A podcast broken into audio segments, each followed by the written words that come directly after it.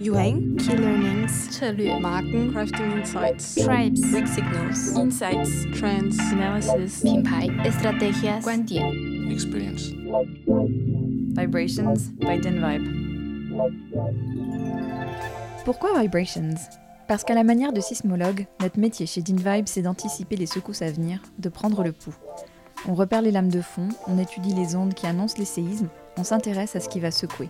Comme des anthropologues, on étudie l'humain, les évolutions de comportement, dans le but de guider les marques vers des innovations qui résonnent et ont du sens. Et parce qu'on est une équipe de passionnés, ce podcast a pour vocation de partager au plus grand nombre une partie des insights que nous détectons et vous emmener à la rencontre de celles et ceux qui font vivre la social media intelligence dans leurs organisations. Notre ambition Vous inspirer, vous donner du grain à moudre et qui sait, envie de nous rencontrer. Bonjour à toutes et tous et bienvenue dans ce nouvel épisode de Vibrations by Denvibe. Dans cette interview, nous rencontrons Audrey Santoni, CMI Senior Director European Fragrance and Makeup chez Coty. Audrey a une approche très pointue de son rôle de CMI, positionnant son équipe comme une agence interne de consultants, partenaire de tous les services et du business. Dans cet épisode, Audrey nous parle des spécificités des marques du groupe Coty, nous donne sa vision du CMI appliqué au luxe. Et surtout, elle nous guide dans sa pratique, sa manière d'utiliser la CMI pour prendre de la hauteur sur ces sujets, avec une exigence particulière sur les formats qui permettent de mettre en valeur la bonne information au bon moment pour le bon interlocuteur. Nous avons parlé de faisceaux convergents, d'agilité, de comment elle navigue dans une quantité d'informations pléthoriques et de sa manière de les connecter entre elles. Un épisode qui permet à la fois de prendre beaucoup de recul et de rester très concret dans les sujets opérationnels. Un échange passionnant avec Audrey. Bonne écoute. Aujourd'hui, nous sommes avec Bénédicte Chabou, Customer Success Manager chez DinVibe, pour accueillir dans le podcast Audrey Santoni, qui est CMI Senior Director European Fragrance and Makeup chez Coty. Bienvenue à toutes les deux. Merci, bonjour. Merci, bonjour. Audrey, pour celles et ceux qui connaissent pas très bien Coty, est-ce que tu peux nous en dire plus sur le groupe euh, et les marques dont tu es en charge, s'il te plaît? Avec plaisir. Donc, je vais commencer par Coty. Alors, Coty, c'est l'un des acteurs euh, majeurs du monde de la beauté. On le sait pas toujours, mais le groupe a été créé en 1904 à Paris par François Coty, qu'on désigne d'ailleurs souvent comme le père de la parfumerie moderne. Parce qu'il a été le premier à intégrer des accords synthétiques dans ses compositions et il a également été le premier à collaborer avec des maîtres verriers tels que René Lalique. Et quelque part, bah, c'est à lui qu'on doit le fait d'avoir de si jolis et beaux flacons de parfum aujourd'hui. Et on a, grâce à lui, cet esprit pionnier qui nous caractérise vraiment et qui nous différencie d'autres acteurs de la beauté. Et cet esprit, on a à cœur de le perpétuer, de le renouveler, et on le fait notamment aujourd'hui sous l'impulsion de Sonabi, qui est la première femme CIO dans l'industrie de la beauté. Le groupe est présent à l'international et on a la chance d'avoir et d'accompagner un très très beau euh, portefeuille de marques via deux divisions. D'un côté, on a la division luxe euh, avec des marques telles que Burberry, Gucci, Chloé, Boss, Calvin Klein. Je ne vais pas toutes les citer, mais elles sont euh, très nombreuses. J'en rajoute une ou deux. Il y a quand même Lancaster, Philosophie en là. Et on a aussi la division Consumer Beauty qui intègre des marques telles que Vera Wang, Bourjois, Rimmel, Et euh, toutes ces belles marques, elles nous permettent de couvrir toutes les catégories parfum, maquillage, skincare et bodycare. Du coup, si je reviens à moi, euh, j'ai la chance d'accompagner, grâce à mon équipe, toutes les marques qui, au sein de la division luxe, ont un ancrage, c'est-à-dire une origine européenne. Burberry parce que la marque est née au UK, Chloé parce que la marque est née en France, Gucci parce que l'Italie, Boss, Davidoff parce que l'Allemagne, etc. J'ai la chance d'accompagner un très beau portefeuille qui me permet de couvrir les catégories parfum, make-up et de répondre à différents besoins avec des offres qui sont euh, particulièrement et très luxe et d'autres qui sont plus accessibles. Et tes clients en interne, c'est qui? Bah, Pratiquement tout le monde, à vrai dire. En fait, euh, les équipes marketing global sont bien sûr mes principaux clients. Et d'ailleurs, vous avez raison d'utiliser ce terme de client car euh, au CMI chez Coty, on se positionne souvent comme une sorte d'agence en interne, comme des consultants en interne. Mais si euh, j'ai répondu tout le monde aussi spontanément, c'est parce qu'on a vraiment à cœur, c'est vraiment ce qui nous caractérise dans l'équipe, de mettre le consommateur au centre de chacune de nos actions et avant même d'en arriver là, avant même d'arriver à cette étape, au centre de chacune de nos réflexions. De fait, on collabore beaucoup avec toutes les autres équipes, le digital, l'éducation, le merchandising, les équipes RH aussi. avec lesquels, par exemple, on partage nos grandes études de tendance. Et bien sûr aussi le studio olfactif ou encore nos laboratoires, parfum, make-up, skincare, avec qui bah, on a vraiment su créer un beau et solide partenariat, un vrai dialogue qui va clairement aujourd'hui au-delà des tests de formule. Donc ça, ça, fait beaucoup de monde, effectivement. Mais encore une fois, comme on est là pour remettre le consommateur, les consommateurs au centre mm. de l'organisation et de la stratégie, ben, on a à cœur voilà, d'éclairer, nourrir, guider les différentes équipes et réflexions grâce à, à cette connaissance conso. Et puis on aime souvent à dire qu'on est là pour euh, connaître the dots, c'est-à-dire mm. euh, on est aussi là pour euh, mettre en relation des experts, les experts les plus pertinents qui peuvent être en interne hein, dans la maison ou en externe pour travailler sur un sujet donné et pour apporter une réponse. Et vous en faites euh, bien sûr partie. Tu as des exemples de sujets, justement, je rebondis, euh, des sujets sur lesquels vous êtes sollicité Alors là encore, c'est vraiment très large, euh, parce que j'ai la chance d'être au siège et d'accompagner des marques qui ont un vrai footprint à l'international. On est là pour accompagner, en tout cas pour ma part, les équipes marketing principalement dans l'ensemble de leurs réflexions et on peut les aider au niveau bah, du lancement d'un nouveau produit, au niveau du renouvellement d'une communication, du choix d'une égérie. Euh, on les accompagne bien sûr sur toutes leurs réflexions au niveau de, des positionnements de leur marque, le vocabulaire le plus juste pour euh, parler de leurs différentes initiatives. Et on est là aussi pour les aider à mieux comprendre, mieux appréhender une tendance, une cible, aussi une nouvelle forme de langage. Aujourd'hui, avec TikTok, il y a tout un nouveau langage qui s'est euh, très clairement développé. Et voilà, et on est là ben, pour aider à capter, intégrer euh, et transformer ces insights dans leurs actions et dans leur euh, stratégie. Le fameux so what. On, veille toujours à aller jusqu'au bout et quand on apprend quelque chose, qu'en fait-on? Et dans ce contexte, la social media intelligence, euh, comment ça s'inscrit euh, dans toutes les études que tu peux faire et toutes ces expertises que tu sollicites? Euh, la social media intelligence intervient à bien des niveaux. Alors bien sûr, pas sur la partie pré-test. Hein. pour cela, nous avons des outils dédiés, mais on, peut quand même, et d'ailleurs on travaille ensemble en amont, pour, par exemple, bien appréhender une tendance, un nouveau comportement, euh, d'autant que le social media, c'est l'écrit, mais c'est aujourd'hui de plus en plus aussi les vidéos qui nous mmh. apprennent beaucoup de choses sur ce que les consommateurs aiment, aiment moins, mais aussi sur leur routine beauté, sur la façon dont on parle d'un produit, de la performance produit en particulier. Donc là, il y a énormément de sujets que nous euh, traitons ensemble. Et en aval, vous nous permettez, euh, la social media intelligence nous permet d'avoir de précieux feedbacks sur des produits, sur des marques, sur des cibles en particulier. Donc vous intervenez à bien des niveaux. Et euh, Bénédicte, tu le sais, on en parle souvent ensemble. Pour moi, vos outils ne sont pas circonscrits qu'à l'univers de la beauté. Pourquoi Parce que la force du social media, c'est de pouvoir screener tout un ensemble de conversations et de pouvoir nous nourrir avec des insights de fond, des insights qui sont propres à des préoccupations plus macro et, euh, à mon sens, plus prospectives. Pourquoi? Parce qu'elles vont influencer certainement, à mon sens, le comportement des consommateurs de demain. Je pense bien sûr à toutes les conversations euh, relatives au changement climatique, mais on a bien sûr l'inflation et plein d'autres sujets qui sont hyper précieux et qui viennent euh, nourrir une réflexion et une stratégie à un niveau plus macro. Oui, complètement. Euh, c'est une des forces effectivement de cette méthodologie. De, enfin, les gens parlent de tout sur Internet, donc on peut vraiment aller voir ce que partagent les consommateurs sur leurs préoccupations, vraiment dans tous les niveaux et pas uniquement sur la beauté, c'est clair. Toi, les marques dont tu es en charge, ce sont principalement des licences. Euh, est-ce que ça change quelque chose dans les insights recherchés et dans la prise de décision de manière générale? Alors, ce qui nous caractérise, en tout cas ce qui caractérise mon portefeuille, c'est euh, le fait que je collabore avec différentes euh, licences. on a eu la chance, et on a la chance de collaborer avec de très grands noms. Aujourd'hui, on a Daniel Lee, par exemple, qui arrive sur Barbery, Marc Jacobs, qui est là depuis le début de l'aventure. Qu'est-ce que ça change? Certainement une plus grande exigence à bien des niveaux. Alors pas tellement au niveau euh, de la définition d'une méthodologie, ni au niveau de, la qualité du mode de recueil. Là, quelle que soit la marque, on se doit bien sûr d'être euh, irréprochable.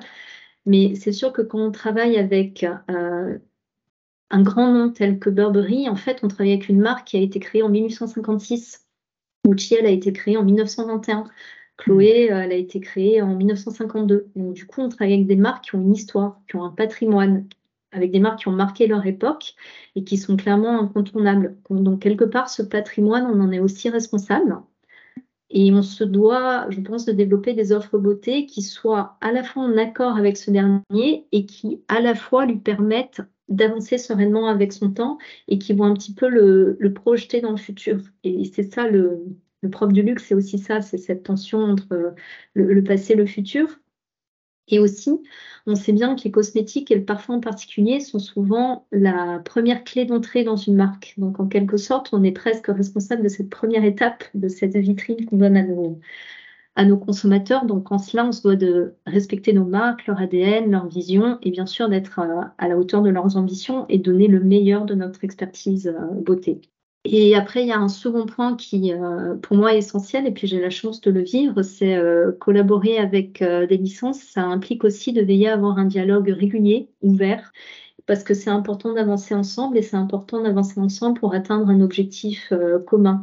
Et le fait d'avoir et de soigner un beau partenariat, c'est vraiment l'un des, des facteurs clés de succès. Notamment parce que dans les insights, parfois la réalité consommateur parfois elle porte la créativité et puis parfois elle la challenge un peu. Hmm. Donc là aussi, c'est notre rôle de dialoguer, d'éclairer et puis surtout toujours de trouver des solutions pour euh, avancer et avancer ensemble pour, euh, pour établir et conserver un dialogue qui doit être constructif. Et alors c'est intéressant parce que là tu nous parles d'histoire, de euh, finalement des attaches, des racines des marques. Et il y a un sujet qui revient extrêmement souvent dans nos échanges, qui paraît presque à l'opposé quand on y pense, c'est la notion d'agilité. Euh, Est-ce que tu peux nous parler un peu plus de ce que cette agilité a d'important pour toi et de comment la social media intelligence répond à ce besoin-là? La grande force du social media, c'est d'être en prise permanente avec l'actualité et de fait de nous permettre d'avoir une prise de température en temps réel des avis, des réactions, des comportements des consommateurs, quel que soit le sujet. Le nombre de plateformes où on peut s'exprimer aujourd'hui est tout juste pléthorique et de fait, le volume d'informations à traiter, il est euh, tout autant. Pourquoi? Parce que quand je regarde une vidéo sur Insta, quand je partage un article de presse avec un ami, quand je like un post, finalement, je dis quelque chose de mon comportement. Et vous, les experts du social media, vous nous permettez de capter cette information. Et notamment, vous nous permettez de la capter, de la capter en temps réel, mais vous nous permettez aussi de la mettre en perspective de ce qu'on sait et de là où on veut aller. Et du coup, quelque part, l'agilité, bah, ça fait un petit peu partie intrinsèque de votre ADN, j'ai envie de, dire. Et l'une des définitions de l'agilité, c'est aussi, enfin je l'ai dit, c'est cette capacité à capter presque en temps réel ce qui se passe, qui se dit, mais voire même aussi un petit peu de, prédire ce qui pourrait arriver, ce qui va arriver. L'agilité, c'est aussi être un petit peu à l'affût. C'est les mmh. fameux signaux faibles euh, qui pointent comme ça et que vous arrivez à capter et que vous partagez avec nous et, qui pourraient grandir et avoir un vrai impact euh, mmh. à plus long terme sur, euh, sur les comportements et sur les marchés. C'est le côté prospectif dont tu parlais un peu tout à l'heure, où Effectivement, il n'y a pas forcément beaucoup de gens qui s'expriment sur le sujet, mais euh, ces premiers signaux, ces premiers euh, indices euh, vont être précieux pour anticiper des changements qui pourraient arriver. Complètement. Et après, moi, mon rôle en interne, c'est justement ces signaux faibles, c'est peut-être de les mettre en relation avec d'autres signaux, encore une fois, le connect the dots, pour, pour, avoir des, des, faisceaux convergents et pour poser la question, c'est aussi ça éclairer, c'est aussi questionner, semer une graine et euh, voir comment elle gère. Avoir une posture agile, ça permet aussi d'avancer euh, sereinement. Parce que c'est pas une nouveauté, hein, on, vit tout, je pense, une certaine accélération euh, du temps et avoir une posture agile, c'est aussi avoir cette posture qui permet de toujours réfléchir à comment on peut bien, mieux travailler ensemble, comment on peut trouver la meilleure euh, organisation, comment on peut accompagner cette temporalité qui s'est accélérée sans rien perdre de la notion de performance, parce que ça c'est clé, et sans rien perdre du plaisir à travailler ensemble, parce que c'est tout mmh. aussi clé. Et ça, clairement, ça demande un investissement des deux côtés, ça demande justement du temps, mais je trouve qu'on y arrive assez bien en prenant de la hauteur sur euh, des sujets récurrents qu'on a ensemble, tels que les tracking, les dossiers de veille concurrentielle. Enfin, je ne peux pas tout partager, mais euh, voilà, c'est aussi une posture, euh, l'agilité. C'est cette capacité aussi à, à garder une certaine fraîcheur en fait, à rester ouvert et à se challenger pour trouver toujours des solutions euh, efficaces, fiables, rapides pour au final toujours accompagner les équipes et le business. Ouais, ben d'ailleurs, tes retours nous nourrissent beaucoup euh, sur la manière dont on construit nos rapports et c'est toujours euh, hyper enrichissant de voir ah bah oui, on pourrait présenter de manière plutôt comme ceci, comme ça, ça répondra mieux aux besoins des équipes et ça nous fait grandir des deux côtés en fait. Aujourd'hui, tu nous sollicites aussi bien pour des prises de décision opérationnelles que pour des réflexions plus stratégiques. Est-ce que tu peux nous partager comment tu orientes tes choix d'études en fonction de l'objectif que tu cherches à atteindre? Moi, je trouve que grâce à la force de frappe de vos outils et grâce à votre expertise, parce qu'il n'y a pas que les process et les outils, il y a aussi euh, votre capacité à lire ces euh, insights, vous avez la capacité de traiter un volume de data incroyable tout en apportant cette finesse d'analyse, cette sensibilité quali qui fait votre valeur ajoutée chez l'InVibe. Et vous savez à quel point moi je suis convaincue de la force du, euh, du merge des deux. Si on arrive à faire parler euh, la data de façon sensible, ça peut être vraiment euh, très puissant. De fait, pour moi, la question, c'est pas tellement si vous pouvez m'aider sur un sujet opérationnel ou plus strat, parce que ben, vous pouvez faire les deux en fait. vous, clairement, vous me permettez d'avoir une réponse quasiment en temps réel qui va venir compléter ma réflexion CMI et qui va venir compléter la réponse que j'apporte à mes équipes. Je citais tout à l'heure, je, vais me répéter, le connect the dots et le fait de faire appel aux meilleurs experts pour répondre à un sujet donné. Pour moi, en fait, vous faites partie euh, de, de, cet écosystème et de mon écosystème CMI. Le social media, ça va me permettre de comprendre si un sujet est visible ou pas s'il présente euh, un intérêt grandissant ou au contraire déclinant, euh, si les conversations elles sont très nourries ou au contraire si elles sont assez pauvres. Ça me permet aussi de comprendre euh, auprès de qui un sujet donné ou même un produit, si on travaille au niveau concret d'un lancement, résonne en termes de pays, de cible. Et quand je dis cible, ça va au-delà du pourcentage d'hommes, de femmes ou d'un découpage par âge, parce que vous allez être capable de me donner des informations sur le profil un peu lifestyle de ces individus qui s'expriment sur un sujet donné, qui l'aiment particulièrement ou qui l'aiment un peu moins. Et après, bien sûr, il y a tout le traitement que vous faites de ces données qui permet de dresser un, bilan assez rapide des points de force et euh, limites d'un produit ou d'un sujet donné.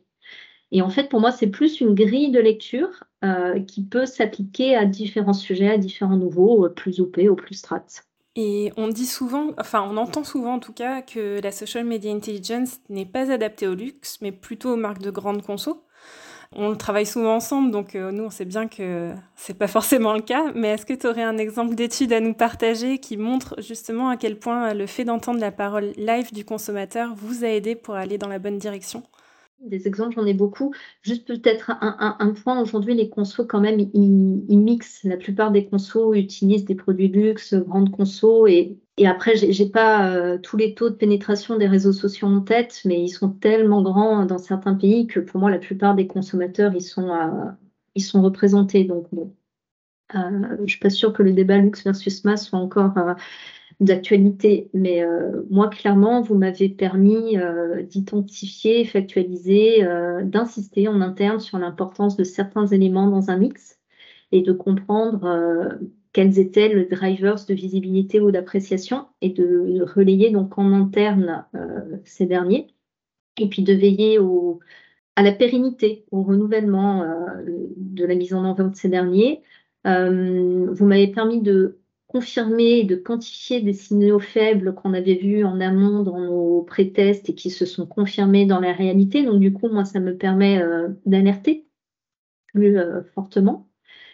Et parfois vos insights, alors je ne peux pas rentrer trop dans le détail, mais parfois vos insights, euh, comme ils arrivent en temps réel, ils sont assez précieux pour piloter des strates et des strates très concrètes telles que des stratégies d'investissement. Parce que en fonction des résultats d'un produit que bien sûr on peut euh, traquer au niveau euh, des sales et des performances sell-out, avoir du retour conso, ben, ça nous permet de comprendre s'il faut qu'on continue à euh, investir, soutenir un lancement ou si on devrait revoir nos, arbitrages. Et alors, bah, tu me fais une super transition, Audrey, parce que tu, nous expliquais que tu vivais ton rôle comme étant au service bah, des équipes marketing et puis même plus largement hein, de, de beaucoup d'équipes au sein de Coty, en support de leur travail, de leurs décisions. Et j'aime bien parce que tu parles souvent de raconter des histoires. Euh, en quoi c'est important quand on parle de transmission des insights, parce que c'est quand même un, un, des gros enjeux, en quoi c'est important de raconter des histoires pour que ces insights soient appropriés par les autres services et impactent le business? Pour moi, c'est clé parce qu'aujourd'hui, on reçoit énormément d'informations. Mm. Et notamment grâce à des plateformes, je vais encore citer la même, hein, TikTok, mais on, on, a de nombreuses personnes qui s'expriment, qui donnent leur avis et qui, au-delà de donner leur avis, le, le, le, partagent de façon très pédagogique, ce qui permet quelque part à tout le monde de un petit peu monter en compétence. Et après, mmh. c'est un effet boule de neige, parce qu'il y a de plus en plus de gens qui, euh, qui apprennent, qui s'expriment, ça fait de plus en plus d'informations à, à traiter. Et là encore, le CMI, je trouve qu'on a un rôle à jouer dans la clarification des messages, dans le fait de les connecter, de les mettre quelque part un petit peu en, musique.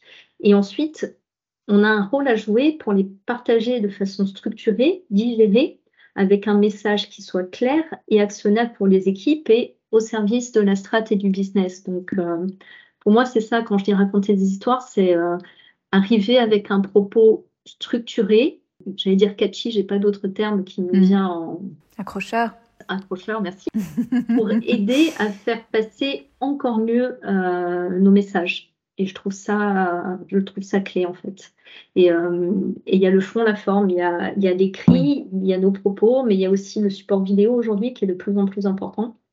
Tout ça, c'est clé. Donc il y a un vrai travail sur la forme en fait. Si, si je t'entends bien, le fond étant, euh, étant le même, quel que soit l'interlocuteur euh, finalement qui, qui, va recevoir l'information, mais il y, a, il y a tout un travail sur la forme que prend cette information. Clairement, on passe beaucoup de temps d'ailleurs avec Bénédicte euh, là-dessus pour euh, craquer des templates qui soient à la fois très visibles et complets. C'est parfois un challenge, mais quand nous avons une réunion avec une multitude de sujets et qu'on a un temps limité pour faire passer des informations clés, ça nous aide énormément et ça permet encore une fois de traiter le volume d'informations euh, dont je faisais mention tout à l'heure et c'est aussi une forme euh, d'agilité, parce que plus mmh. on prépare ouais. les choses, plus on est à même euh, de les gérer. Et finalement, la gestion de la complexité, elle est très facilitée par, euh, par tout cela. Et puis, de toute façon, on est dans un monde de plus en plus euh, visuel. Donc, le fait d'avoir des euh, supports de restitution qui soient euh, impactants devient. Il y a la justesse du message, bien sûr, mais il y a la façon aussi dont on le partage et plus on travaille sur des euh, templates qui peuvent circuler en interne, qui sont facilement appropriables par euh, tous, plus on est certain que l'insight, le message qu'on veut faire passer et le pour action auquel on veut arriver sont des facteurs clés de succès quand on y arrivera. Merci beaucoup Audrey, c'était passionnant de t'entendre sur, euh, sur tout ça. Et merci à vous merci pour beaucoup. votre accompagnement. Merci à toi pour ta confiance. Merci beaucoup à Audrey d'avoir partagé avec autant de conviction sa vision si concrète des insights au service du business. L'échange vous a fait réfléchir à vos propres sujets?